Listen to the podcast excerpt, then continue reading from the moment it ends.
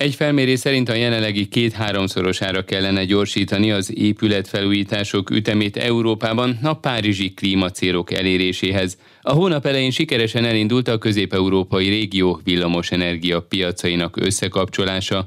Budapesten és Pest megyében fejleszti villamosenergia hálózatát az EON. Erről is szó lesz a következő percekben itt az Energiavilágban az Inforádió energiaipari magazinjában. Üdvözlöm a hallgatókat, Király István Dániel vagyok. A következő fél órában tartsanak velem.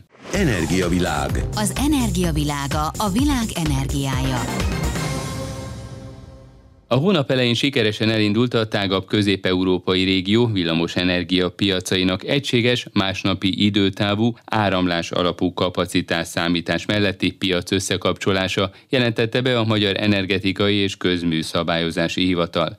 A várakozások szerint a piac összekapcsolás hozzájárul a határkeresztező kereskedési lehetőségek bővüléséhez, a regionális árak kiegyenlítődéséhez és az ellátásbiztonság erősítéséhez. A részletekről Seres Zsoltot a hatóság szóvivőjét hallják. Pár adat erről a bizonyos európai villamos energiapiacról, amiről azért mondjuk el, hogy a világ gyakorlatilag legnagyobb és legfejlettebb egységes villamos energiapiaca. Ez az egységes piac 278 millió európai polgárt érint, és 1500 terawatt óra villamosenergia kapacitásról beszélünk, csak egy szám mellett, hogy Magyarország ebben egy elég kis számot jelent 40 teravatórával, de minden esetre jól mutatja a méreteit és hogy egy összeget is mondjak a legutóbbi Firenzei fórumon, ami most volt június 9-e és 10-e között, azt mondja, hogy ennek a piac integrációnak a jóléti hozadéka magyarul ennyi maradt a zsebünkben, az 34 milliárd eurót jelentett 2021-ben. Ez mutatja azt is, hogy azok az erőfeszítések, amelyet az Európai Bizottság, illetve az európai szabályozók, az észer tett ennek érdekében, ezek bizony megtérülő beruházások, illetve megvan ennek a hozadéka. Miért fontos ez, ha már eddig is megvoltak az összeköttetések? Ugye eddig három EU-s országgal voltunk összeköttetésben, ez a három most ötre módosult, tehát valamennyi, hamarosan Szlovéniában is meg lesz az összeköttetésünk. Miért fontos ez számunkra, hiszen egy erős átviteli hálózatunk van. Fontos, hiszen Magyarország tranzit szerepe is fontos azon túl, hogy ellássa a hazai piacot villamos energiával. Nagyon fontosak éppen ezért a szomszédaink, de nézzük meg, hogy mi ez a bizonyos kor régió, amiről itt beszélünk. Ebben benne van Ausztria, Belgium, Horvátország, Csehország, Franciaország, Németország, Magyarország, Luxemburg, Hollandia, Lengyelország, Románia, Szlovákia, és ugye utolsóként fog csatlakozni föl Szlovénia. Tehát rendkívül fontos ennek a rendszernek az egységes működése. Mit is várunk tőle, hogyha az elmúlt években követték a hallgatók a Magyar Energetika és Közműszabályozási Hivatalnak az elemzéseit, akkor menetrend szerint előkerültek azok az ártüskék, amelyek a magyar villamos energia piacot jellemezték. Természetesen azt is várjuk a rendszertől, hogy ezek mérséklődni fognak, és hogy mi a csodafegyver, amiről beszélünk, ez a bizonyos áramlás alapú kapacitás számítás, amely így elég bonyolultan hangzik, de aminek az a lényege, hogy a rendelkezésünkre álló határkeresztező kapacitásokat a lehető legmaximálisabban használjuk ki, hiszen pont ezek azok a kapacitások, amelyek maximalizálják az egyes hálózatokon keresztül megvalósuló keresztezést, ha úgy tetszik, ezek azok a korlátok. Éppen ezért fontos, hogy közös hálózati modellt alkalmazunk, ahol valamennyi rendszerüzemeltető megadja az adatait, és így számolják ki a határkeresztező kapacitásokat. Ennek eredménye, hogy maga magasabb lesz az üzembiztonság, és különösen ez, a, ahol a térségünkben, ez az erősen hurkolt térségben nagyon fontos, hogy magasabb üzembiztonsági minőségben tudjuk a szükséges kapacitásokat elosztani, és természetesen az áram tőzsdéken, amitől azt is várjuk, hogy a piac átláthatósága is erősödni fog. Mit jelent a gyakorlatban az ön által is említett egységes másnapi időtávú áramlás alapú kapacitás számítás? Tulajdonképpen azt, hogy annyit kell fizetni, illetve annyi energia áramlik egyik országból a másikba, amennyit előző nap meghatároztak? Itt nagyon fontos az, hogy valamennyi rendszerüzemeltető pontosan határozza meg azokat az adatokat, ami alapján a modell működni tud. Ugye az ártüskék mellett többször előfordult az elmúlt évben is, azért az elemzéseink rendre ki is tértek, hogy a régióba tartozó egyes országok elszakadtak egymástól. Nagyon fontos, hogy az egységes piacnak az egységes energiapiacnak, villamos energiapiacnak meglegyen az a hozadéka is, hogy az árak ne szakadjanak el egymástól. Mi a szerepe ezen rendszer működtetésében Magyarországnak? Nagyon fontos a tranzit szerepe. Éppen ezért fontos az, hogy most már valamennyi uniós szomszédunkkal együtt benne vagyunk ebben a rendszerben. Nyilvánvaló, hogy Magyarország számára amely jelentős import kitettségű ország villamosenergia szempontjából biztosítani tudja az ország villamos energia ellátását. És természetesen az is fontos, hiszen ez a tranzit szerepnek a lényege, hogy Magyarországon keresztül is megvalósuljon szükség esetén a villamos energia áramlása Magyarországon keresztül. Ezért is fontos az, hogy Magyarországnak erős az átviteli rendszere, elős az átviteli hálózata. Tehát ebben a rendszerben, itt a régióban Magyarország egy nagyon fontos pozíciót foglal el. És még valami, ami fontos, hogyha a másnapi kereskedésű villamos energiapiacról beszéltünk, hogy a napon belüli kapacitások sérelme nélkül valósuljon ez meg, hiszen ez különösen a megújulók tekintetében fontos, és az is fontos, hogy maga ez a rendszer, amiről beszélünk, ez valamennyi elszámolási rendszerben megvalósuljon, mint modell. Serre Zsoltot a Magyar Energetikai és Közműszabályozási Hivatal szóvivőjét hallották. Energiavilág. Az energiavilága a világ energiája.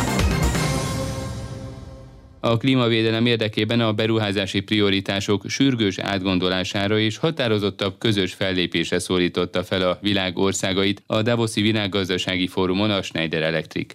A multinacionális vállalat fenntarthatósági kutatóintézetének friss elemzése szerint ugyanis a jelenlegi két-háromszorosára kellene gyorsítani az épületfelújítások ütemét Európában, hogy sikerüljön elérni a Párizsi megállapodásban megfogalmazott célokat, mondta el az Inforádiónak Racsek Dániel, a cég hazai üzletfejlesztési és értékesítési igazgatója. Nekünk 40 ezer lakást vagy házat kell építenünk ahhoz, hogy 25 év alatt megújuljanak az épületek. Na most, hogyha megnézzük ugye a legutolsó kás adatokat, ez a szám ez 20 ezer alatt van, és most nem akarok butaságot mondani, de nem növekvő pályán mozog ebben a pillanatban. Miről beszélünk, hogy 2030-ra, 2050-re, amilyen csökkentéseket el akarunk kérni a széndiokszid kibocsátásunkba, hát a 40 ezer lakással 25 év alatt fordulunk meg. És 2022 van. És nem csinálunk 20 ezeret. Az 50 éves megfordulás ugye a lakásoknál. Ugye a következtetésekből eléggé jól adódik a Schneidernek is a nyilatkozata ebben, hogy két-háromszorosára kellene gyorsítanunk az épületfelújítások ütemét, mert akkor, ha jelenleg Magyarországon háromszoroznánk, akkor 15 év alatt viszonylag szignifikáns változást tudnánk elérni az épületek terén. Mivel van a legnagyobb probléma? Az energiatakarékossággal, a szigeteléssel, az épületek szerkezetével? Szóval mi az, ami a legnagyobb probléma, mi az, amivel leginkább kellene foglalkozni? Probléma, nem probléma, a kiszámíthatatlanság szerintem a jelenlegi legnagyobb probléma hogy amikor elkezd megtervezni egy épületet, legyen szó irodaházról, legyen szó családi házról, legyen szó ipari építményről, gyárról, vagy annak a kiszolgáló épületéről, ugye akkor is be van egy költségbüdzséz, vagy mennyibe fog kerülni az az építkezés. És ezért az elmúlt években, ez ugye évről évre a alapanyagárak volt itt Covid, logisztikai válságunk, chip hiány, most háború, ezen belül ugye energiaellátásnak a biztosítása, legyen szó villamosáramról, gázról, a logisztikai költségek, sofőrök vannak-e, és ez mind-mind-mind-mind az alapanyagárakat hajtotta fel az elmúlt időszakban. Ha a működési költség, ugye a rezsinek az árát is, mert lakosságban igen szabályozott ez az érték, de iparban azért nem szabályozott, és az elmúlt egy évben bőven még a háború előtt is jóval magasabb érték, ilyen duplázásokat látunk, mert az energiaigényünk az viszont megy fel. Én azt mondanám, hogy így komplexitásában a, a bizonytalanság okozza így a legnagyobb problémát ilyen szempontból, hogy a beruházók tudjanak gondolkodni net zero épületekben. És a tapasztalatai szerint a villamos hálózatokat, az épületek villamos rendszerét, hálózatát sűrűbben, gyorsabban újítják föl, mint mondjuk hőszigeteléssel látják el a házakat? Mert ugye az a legszűkebb keresztmetszet, mert hogy ugye egyre több elektromos eszközt berendezést használunk, és ez eredményez egy rögtön látható problémát, lecsapja a biztosítékot, hogyha túl sok gépet kapcsolunk be. Hát, ha lecsapja a biztosítékot, akkor hirtelen rájövünk, hogy a villany nélkül nincs élet. Ez mondjuk biztos. De szerintem ezt elsősorban az befolyásolja, hogy egy az, hogy a költségoldalról mennyire szorít az a bizonyos nadrág, és ugye itt különböző szegmensekre kell vennünk azért a magyar piacot. Illetve, hogy milyen ösztönző programok vannak, és kormányzati vagy Európai Uniós ösztönző programokról is beszélgethetünk. Mert ugye, hogyha már a direkt problémát az, hogy lecsapja a villamos hálózatot, nem arról beszélgetünk, akkor azért a lakossági szinten a jelenlegi szabályozott energiaköltségeink azok ezt nem igazán motiválják az embereket abba az irányba, hogy ezzel foglalkozzanak. Szóval én lakossági szinten inkább még a szigeteléseket látom, ám de azt is el tudom mondani, hogy vannak tényleg az elmúlt időszakban hihetetlen jó programok, ahol napelemre lehet támogatást kapni egy bizonyos összeget, sokkal többet lehet kapni, hogyha már a napelem és főszivattyú, mert ugye akkor már a fűtést is kiváltottam villanyra, amit egyébként részben megtermel nekem ott a tetőn a napelem, és ugyanebben a, a támogatásban még nyilászárókat is lehet cserélni modernebbre, hogy arról van szó. Szóval azért lakossági vonalon is vannak nagyon jó kezdeményezések, de itt én még nem látom annyira a villamosenergia hálózatnak a nagyobb igényét a felújításra. Valószínűleg ez jönni fog a következő években. Amit mi látunk, hogy kereskedelmi épületekben ez már egyértelműen itt van. Mert a kereskedelmi épületeknek kell először reagálni arra, hogy elektromos autózás is, és hogy tudnak-e kapacitást bővíteni áramszolgáltatói hálózatról. Ezt hogy oldják meg? Ezekkel a problémákkal nekik kell találkozni, illetve ugye jellemzően egy irodaház, egy kereskedelmi épület, azért az egy betonstruktúra, van egy kubatúrája, de a belseje az viszonylag gyorsan és könnyedén alakítható átpadlókkal van kialakítva, álmennyezetekkel. Nagyon gyorsan átalakítható a belső rendszere. És hogy ennek is egy ilyen logikus következmény, hogy itt a legkisebb az ellenállás, mert nem a falvésések, meg nem azok javításával kell foglalkozni. És hogy látja az elektromos autózás mondjuk a lakosság számára is egy vízválasztó lehet? Ott is kiderülhet, hogy korszerűtlen a hálózat, az egész rendszer sokkal kisebb terhelésre van méretezve, bár ugye az is egy trend, hogy egyre energiatakarékosabbak a berendezéseink. Más kérdés az, hogyha az eddigi nulla helyett két vagy három lég légkondicionáló működik nyáron, akkor hiába van valakinél LED lámpa a korábbi hagyományos izzólámpa helyett, a fogyasztása jelentősen nőni fog. Szóval az elektromos autózás vízválasztó lehet, és ez sarkalhatja majd az emberek tömegeit arra, hogy igenis változtasson, igenis újítson fel, és hát természetesen elsőként a villamos hálózatát egy-egy otthonnak, egy-egy háznak? Az elektromos autónak a villamos oldali igénye az magas töltés oldalról, hogyha most egy tradicionális lakást vagy családi házat nézek. Az viszonylag jól kimutatható, ugye nálunk is van egy ilyen mondás a Schneider Electricnél, hogy kb. 10 évente duplázódik a dugaljaknak a száma egy lakásban. Ez ugye annak is köszönhető, mert egyre több kötyünk van, ami egyre többet fogyaszt, és hiába hatékony, az energiafogyasztásunk az szummában lehet látni a terheléses adatokat nő, mert mindenki akar egy robotporszívót, egy mosószárítógépet, klimatizálást. Szóval, hogy a komfortigényünk hajtja ezt előre elsősorban. És az elektromos autózás az rátesz erre még egy lapáttal. Szóval a villamos hálózatnak a felújítása az biztos, hogy egy fontos terület ilyen szempontból, de például azt már jól látjuk, hogy a nagy társasház beruházók már most aktívan foglalkoznak ezzel a kérdéskörrel, hogy családi ház szinten még azt mondom, hogy könnyebben megugorható ez az egész kérdés. A társasházi szinten az elszámolás, felújítás későbbiekben elektromos autótöltés az egy jóval bonyolultabb téma, de ezzel már aktívan foglalkozik az összes nagy beruházó. Visszatérve az irodaházakra, hogy látja, az egy valódi trend, az egy látható törekvés, hogy a zéró kibocsátású épületek felé mozduljanak el nem csak az új építésű, hanem a már meglévő irodaházak ipari létesítmények terén? Hogy ezzel akár a céget marketing szempontból könnyebben lehessen eladni, bemutatni? Mi beszélgetést folytatunk a Magyarország azt hiszem legnagyobb ingatlan portfólióját kezelő nyugdíjbefektetési alapjával, most név nélkül.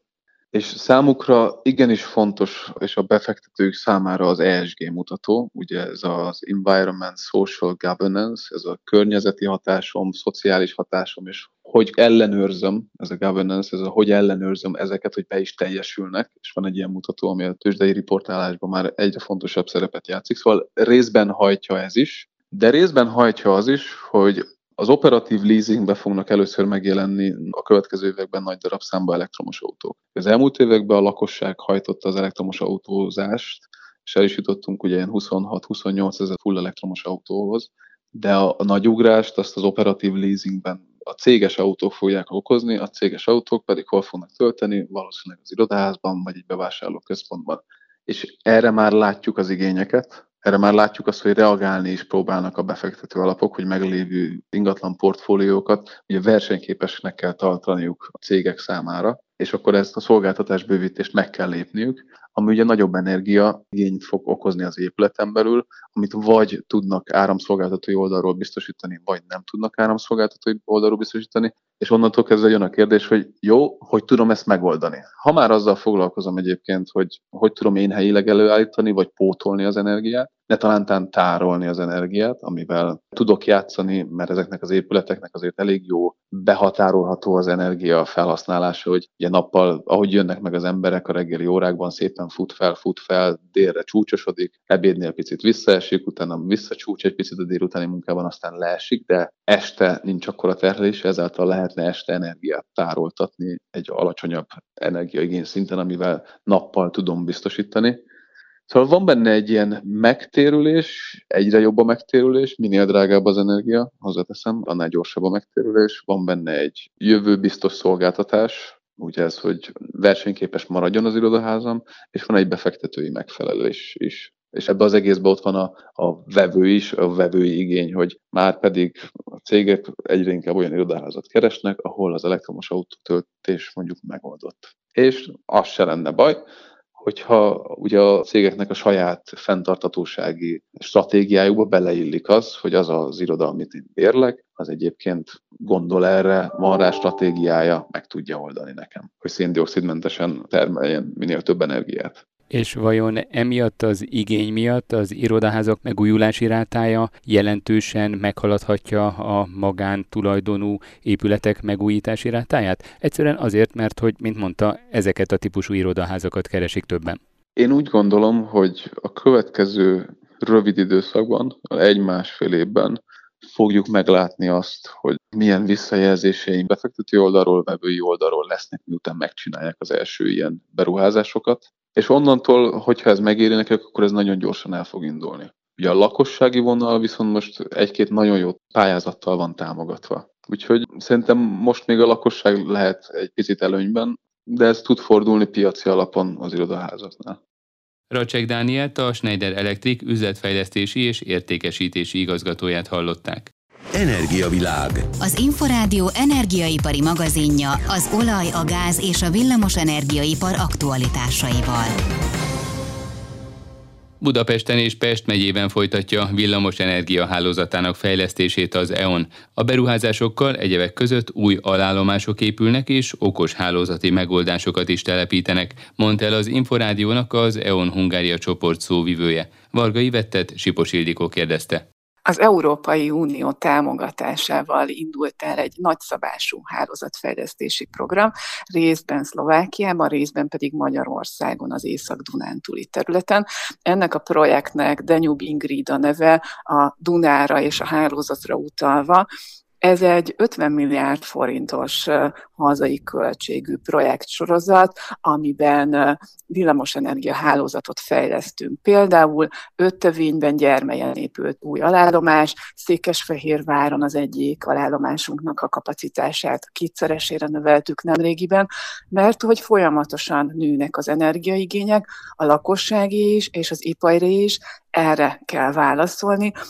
Többek között ez az egyik legfontosabb célja ennek a projektsorozatnak. Ugye ez a projektsorozat most érkezett el Budapesthez, illetve Pest megyébe, tehát itt lesznek fejlesztések. Milyen fejlesztések, beruházások várhatóak? Igen, most indul el a második fázisa ennek a programsorozatnak, amiben Pest megyében és Budapesten várhatóak fejlesztések. Itt is az az alapvető cél, hogy a növekvő energiaigényekre választ tudjunk adni, részben ami a lakossági, az ipari, és ugye azt is ismerjük, hogy egyre többen szeretnének ma már napelemes rendszereket a hálózatra kapcsolni, akár az otthonuk tetején lévő rendszereket, akár nagyobb rendszereket, ehhez pedig nagy arányú hálózatfejlesztésre van szükség, úgyhogy most az első lépcsőfokban Veresegyházon és Pécelen épül új alállomás, illetve Pécel térségében új távvezeték is létesül, de ami még feltétlenül izgalmas, és a lakosság is érzékelni fogja ennek a hatását, hogy olyan új okos eszközöket, távműködtetésű oszlopkapcsolókat, úgynevezett záratjelzőket telepítenek a szakemberek a hálózatra, amiknek az a célja, és ez a legfőbb értelme, hogy üzemzavar esetén sokkal gyorsabb reagálást tesznek lehetővé, alternatív útvonalon tudják újra árammal ellátni az a kiesett szakaszokat, és így az ügyfelek rövidebb időre, vagy akár egyáltalán nem érzékelik az áramkimaradást. Ez a Budapesten, illetve Pest megyében megvalósuló fejlesztés mikor zárul, és ennek mekkora a költsége? 2028-ig tartanak ezek a fejlesztések. Az 50 milliárd forintos Észak-Dunántúli beruházás sorozat mellé újabb 18 milliárd forinttal bővül ez a projekt. Ezt az összeget fogjuk különböző hálózatfejlesztésekre a következő hat évben elkölteni. Varga Ivettet az EON Hungária csoport szóvivőjét hallották. Energiavilág. Az Inforádió energiaipari magazinja az olaj, a gáz és a villamos energiaipar aktualitásaival. Az Energiavilág az Inforádió energiaipari magazinja ezzel véget ért. A szerkesztő műsorvezetőt Király István Dánielt hallották. Köszönöm a figyelmüket, viszont hallásra!